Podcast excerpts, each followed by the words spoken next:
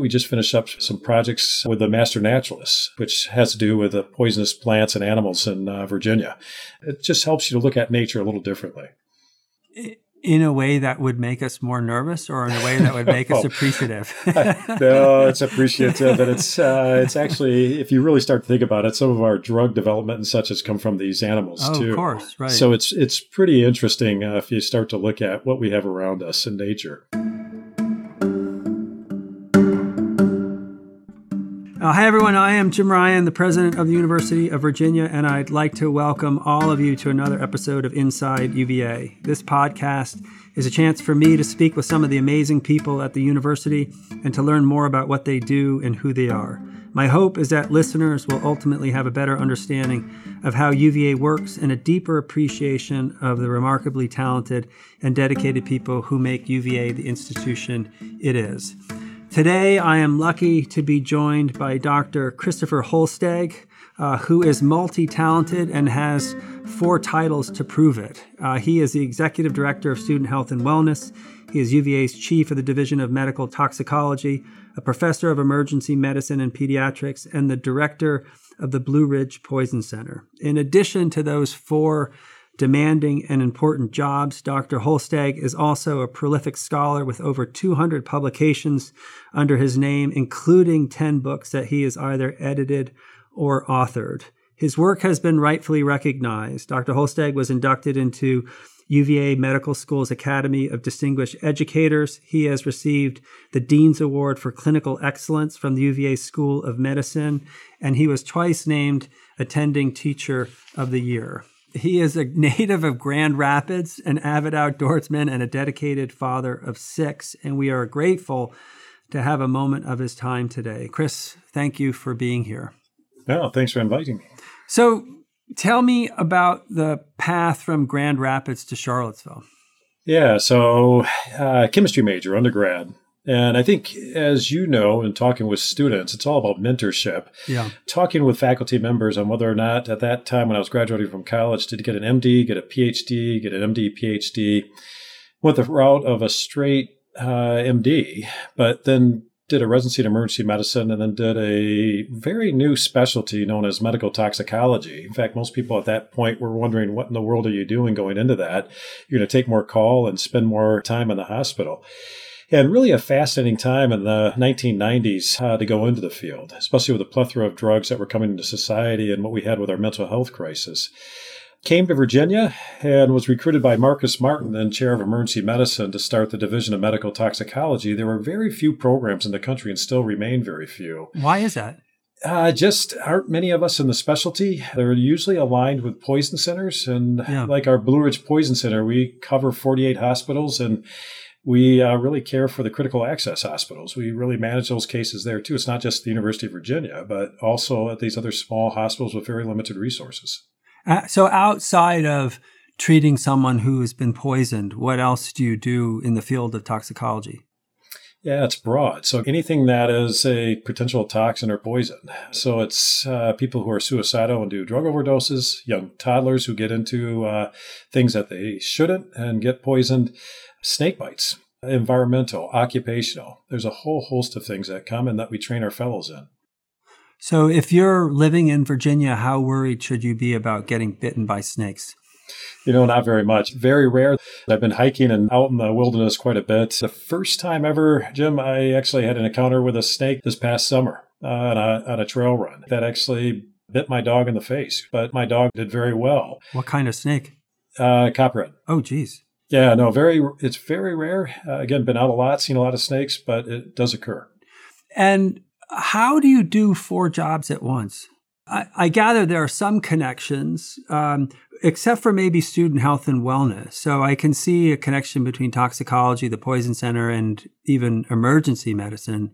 Um, but where does the student health and wellness piece come in? Yeah, so 2013, if you remember, I was in the faculty senate for eight years and then chaired the faculty senate. Got to know the schools well, uh, leadership very well. Got to know Pat Lampkin very well during that time. The previous executive director had stepped down and she talked to me about stepping in in the interim to take a look at it, evaluate it, and see what we could do to potentially revamp student health and wellness. And so, how long have you been in the position, close to 10 years or maybe 10 years. It's 10 years. It's not interim anymore. And I actually, it's been a wonderful ride. I never would have thought my career would have gone this direction. Yeah. Well, you have been a phenomenal director of the Student Health and Wellness Center. And I'm wondering if you can talk a little bit about the changes that you've seen in the last 10 years. How is student health different, either in terms of the cases that you're seeing or the way that you're responding to them? A lot of complexities. And I think what we've really tried to do is do multidisciplinary teams. And those teams are engaged. If you think about student health and wellness, it's the Office of Health Promotion, the Student Disability Access Center, the Counseling and Psychological Services, and the Medical Services. They all interconnect. And uh, for our students who come with health concerns, it's working in a multi collaborative way with all those entities, including the health system and their expertise. If you think, for example, uh, concussions, uh, we've published on this. We have a number of uh, students who get concussions, working with the Department of Neurology and the Education School, where kinesiology does work on this, to do best practices and assure that those students who have concussions get good medical care if they have um, depression that follows that, get follow up with a counselor, uh, get accommodations that are necessary. And then our Office of Health Promotion works very closely then to see what is going on in our student population and how do we do prevention efforts. Hmm. Yeah. And um, so we have a new Student Health and Wellness Center. How much of a contribution has that been to your work and to the university community more broadly? Uh, it's been tremendous. Uh, it's given us the space that we need as we start looking at doing not just what we do in the care of students when they're coming with issues, but also as we start to look at wellness and well being. And how do we bring groups in? It gives us the space to do that. It's a destination place. We've learned from 1515. Uh, this was seen as a destination place too, where students would come and uh, spend time together, but it also allows us to do prevention efforts and to focus on other things than just uh, studying all the time. And do you find that students themselves are more interested in this topic than they might have been 10 years ago? That is to say, students are interested in learning strategies for resilience and healthy lifestyles and the like, or is it about the same? No, I think it's much more so. Uh, I'd say this new generation is more in tuned with that as opposed to when I think when we were going through college. And it's, I think, a good change, and especially with the mental health crisis that's occurring right now. And as we look at that and how we're going to mitigate that. Yeah. So uh, you anticipated my next question, which is about student mental health. And you use the term crisis. So t- tell me a little bit about what you're seeing and what you've seen over the last 10 years or so and why you would describe it as a crisis. So, when I first came in in 2013, uh, there was a debate that was ongoing about uh, what do we do with the students who have mental health needs? And do we refer them in the community? Do we hold them close? Uh, and what do we predict the future would bring? And we knew based on what we were seeing in the data and also what I was seeing in emergency medicine, where we could not get the care, mental health care that we need for our community, right. uh, much less for our students, or have our students take that community time. And so what we've done is we've really looked to expand that. Now, if you look at 2013, when I first came in, CAPS had 8,158 visits in academic year 2014. CAPS is the Counseling and Psychologic Services. It has our counselors and our psychiatric uh, specialists. Mm-hmm in this last academic year, CAPS alone had 18,074 visits. This is all for mental health. It is. So 18,000 visits to CAPS alone. Correct.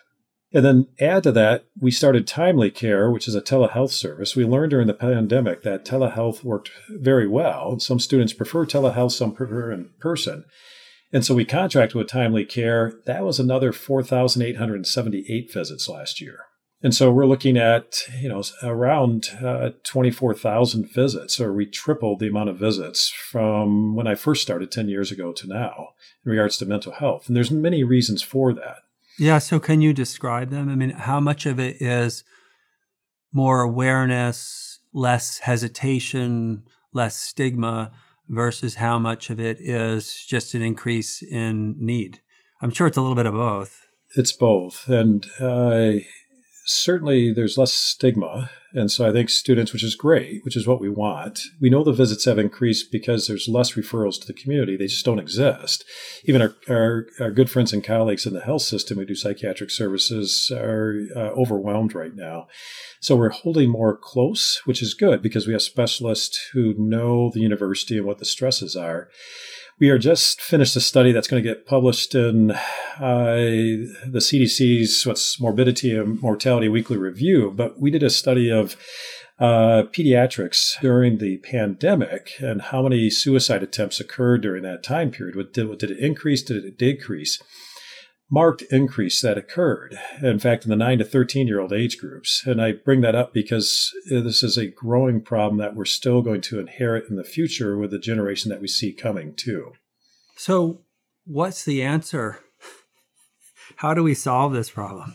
Well, I think again, it's uh, this is going to be multidisciplinary too, and I think that's a team approach. It's the importance of what we're doing in student health and wellness, but as a faculty member, what the faculty are doing in regards to mentorship, what we're doing from a community standpoint, holistically, and uh, how we look at uh, the prevention efforts. Right, we're looking at what other things can we do. It's not necessarily all about seeing a counselor or psychiatrist. Great teams that are are overseen by Nicole Ruzek, who does a wonderful job with those teams but also, what can we do to mitigate this and prevention efforts, right? What strategies can we use? And somehow we've lost touch with this new generation. How do we do that? We're looking at exercise, we're looking at outdoor activities, uh, the arts, uh, music, sports. There's a whole host of things that we can look at for the students to how do we keep them from getting to the point where they're in crisis mode? Right.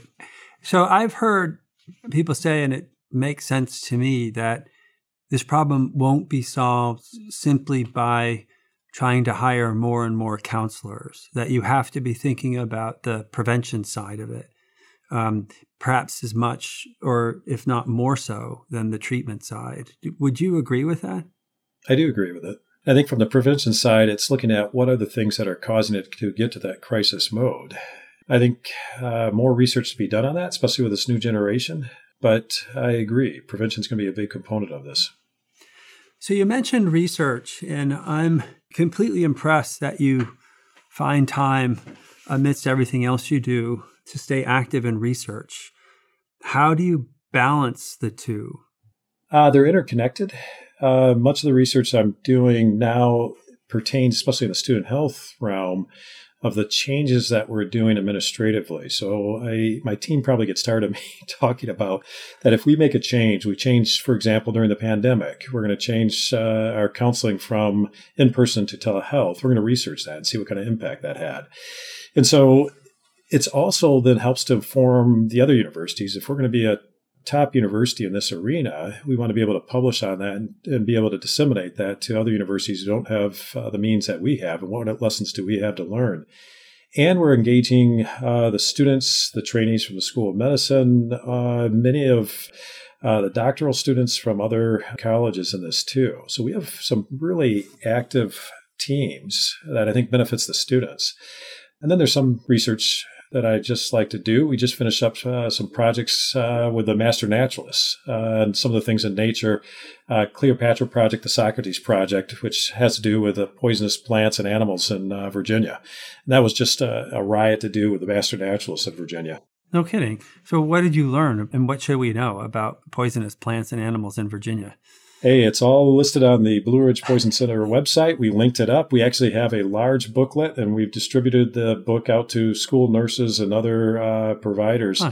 Uh, but you can get online and see that. And uh, many of the master naturalists are actually many are retired faculty or in business who get, went into that expertise. But it was really a fun project. We had students and residents who worked with us on the project too. But explains it just helps you to look at nature a little differently. In a way that would make us more nervous or in a way that would make us oh. appreciative no it's appreciative and it's uh, it's actually if you really start to think about it some of our drug development and such has come from these animals oh, too of course right so it's it's pretty interesting uh, if you start to look at what we have around us in nature and um, I know you like to spend a lot of time outdoors. Is that where your interest in toxicology and poison came from, or the other way around? Uh, no, I think it's probably the other way around. I would say for me, you know, the stresses in life, my favorite thing is to get outdoors. And yeah. I'm always f- thinking about what am I going to do? Where am I going to do my next trail run? What am I going to do with the hikes with my family? Uh, what about camping? So for me, that's uh, actually been where I decompress. Uh, and do all your kids like to camp, or are they just good sports, or do some of them go under protest? Is it have they learned to love it? They uh, so my six kids, they uh, I think all of them enjoy it. There is a time period. My daughter especially would ask me the question when I say we're going to go for a hike, uh, how far, right. Uh, before we would go. Uh, but no, they're all uh, much into it. My good wife's family is from Bozeman, Montana, oh, so no we've kidding. had some we've had some great times going out west. But she certainly introduced me to uh, in her family the outdoors a great deal too, in a whole different way. And what have been some of your favorite camping trips? Um, Lake Sherando, that's nearby, oh, 45 sure. minutes away. Uh, absolutely fantastic. Best sites, great trails, got the lakes, have an island you can swim to, right. nice beach. Uh, probably one of the favorite places. My wife loves it because there's no cell phone service, so no one can bother us when we're there. so it is, uh, it's a fabulous place. Uh, I agree. I've gone running and biking up there. It's a spectacular place, and it's basically in our backyard. Yeah, and it's interesting. My students, in a fourth year rotation with medical toxicology, where I taught this morning, the students I asked, you know, where have you gone outdoors? And uh, many of them haven't. Their fourth year. Right. They haven't been to Shenandoah National Park. They haven't been. Uh, they don't know what Lake Sherando is. The thing that most students you would think would do is Humpback Rock. Many of them haven't done that either. And so, you know, it's one of the initiatives too is to try and teach the students about the outdoors, we're often rated as one of the top universities for outdoor activities. And certainly some of our students engage, others don't. It's a lot of fun, and I, I would really like to see more of our students get out a little bit more. Yeah, I agree. And it's close by. O Hill is walking distance from main grounds and has great hiking trails. Yeah, I agree. And, uh, you know, Ragged Mountain is very close. Right. There's a whole host of things. And we're, we're hoping to put up in the Student Health and Wellness Building some maps of where you can go that are easy walking distance and also uh, where students can post where they have done their hikes with pictures and such, just to start educating others that, hey, there's some great areas to go. I know the outdoor clubs do a great job, but not everyone is engaged with those. Yeah. So, last question, Chris. I know that there are some parents who listen to this podcast, and they're probably wondering how they can best help their kids who are students at UVA. Uh, and what would you say in terms of health and wellness that uh, how parents can can help their kids? From a student perspective, there's so many great activities to do at the University of Virginia, and, uh, and to introduce them a bit, it's not just the outdoors, but I think about old uh, Cabell Hall with the music that goes on, the artwork that's around, the history, trying to get them engaged a bit more and to find some downtime. Uh, that downtime, I think, is refreshing. I think they're better at students. I know in my life, I'm better and I'm more efficient as an administrator and as a clinician and a faculty member. It's important to have that downtime and find uh, groups that you can go out and do those uh, activities with. Yeah, well, um, that's very sound advice. Well, Dr. Holstege, thank you for your time uh, and thank you even more for everything you do for UVA and our community. No, thank you for your support and all that we've, uh, the administration and the board has done for the student health and wellness too. If you or someone you know is struggling with a mental health challenge, there are a lot of resources available. UVA students can get in touch with Counseling and Psychological Services, or CAPS, online at studenthealth.virginia.edu/caps. UVA staff and faculty also have access to free mental health resources, including counseling, through the Faculty and Employee Assistance Program, better known as FEAP. We'll also link some resources available in the Charlottesville community and nationwide.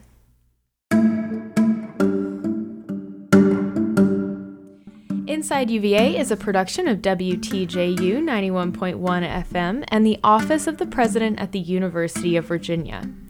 Inside UVA is produced by Kaylee Obermeyer, Arian Ballou, Mary Gardner McGee, and Matt Weber. We also want to thank Maria Jones and McGregor McCants. Our music is Turning to You from Blue Dot Sessions. Listen and subscribe to Inside UVA